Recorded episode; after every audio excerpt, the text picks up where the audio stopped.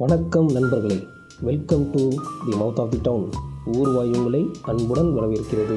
என்னோட ஒரு மோசமான எக்ஸ்பீரியன்ஸ் பற்றி சொல்கிறேன் கேளுங்க. எக்ஸ்பீரியன்ஸ்னு சொல்கிறத விட ஏமாற்றம்னு சொன்னால் நல்லாயிருக்கும். ஸ்லீப்பர் பஸ்ஸில் போன எக்ஸ்பீரியன்ஸ் இருந்தால் கண்டிப்பாக என் வழி புரியும். நான் ஃபஸ்ட் டைம் ஸ்லீப்பர் பஸ்ஸில் பெங்களூர் போகிறதுக்கு புக் பண்ணிச்சிருந்தேன் அதுவும் டபுள் பெட்ருக்கும்ல அதில் வேறு நான் புக் பண்ணிவிட்டு பெரிய கனவோடு உட்காந்துருந்தேன் இருக்காதா பின்ன? நெக்ஸ்ட் ஸ்டாப்பில் ஏதாச்சும் பொண்ணு வரும். அதுக்கு என் சீட்டு பக்கத்துலேயே போடுவாங்க. அப்படி இப்படின்னு ஏதோ கனவு கண்டுட்டு இருந்தேன். நெக்ஸ்ட் டே பஸ்ஸில் ஏறி போய் படுத்தேன். அதே மாதிரி நெக்ஸ்ட் ஸ்டாப்பில் பொண்ணு வந்துச்சு. பட் அது எனக்கு பின்னாடி போய் உட்காந்துட்டு எனக்கு ஒன்றும் புரியல. இந்த டென்ஷனில் இருக்கும்போது என் சீட்டு பக்கத்தில் ஒரு ஆள் வந்துட்டார். அட கொடுமையே. ஃபிஃப்டி ப்ளஸ்ஸுங்க அவருக்கு. பல்காக வேற இருந்தாரா? நமக்கும் வச்சது அவ்வளோதான் நினச்சி படுத்தா அங்கே முக்கால் வச்சு அவரே ஆக்குபை பண்ணிட்டாரு. நைட்டு கொரட்டை சத்தம் வேற. யாருடான்னு எழுந்துச்சு பார்த்தா நம்ம ஆள். அவன் பாட்டுக்கு சட்டையெல்லாம் கழட்டி போட்டுட்டு தூங்கிட்டு இருக்கான்.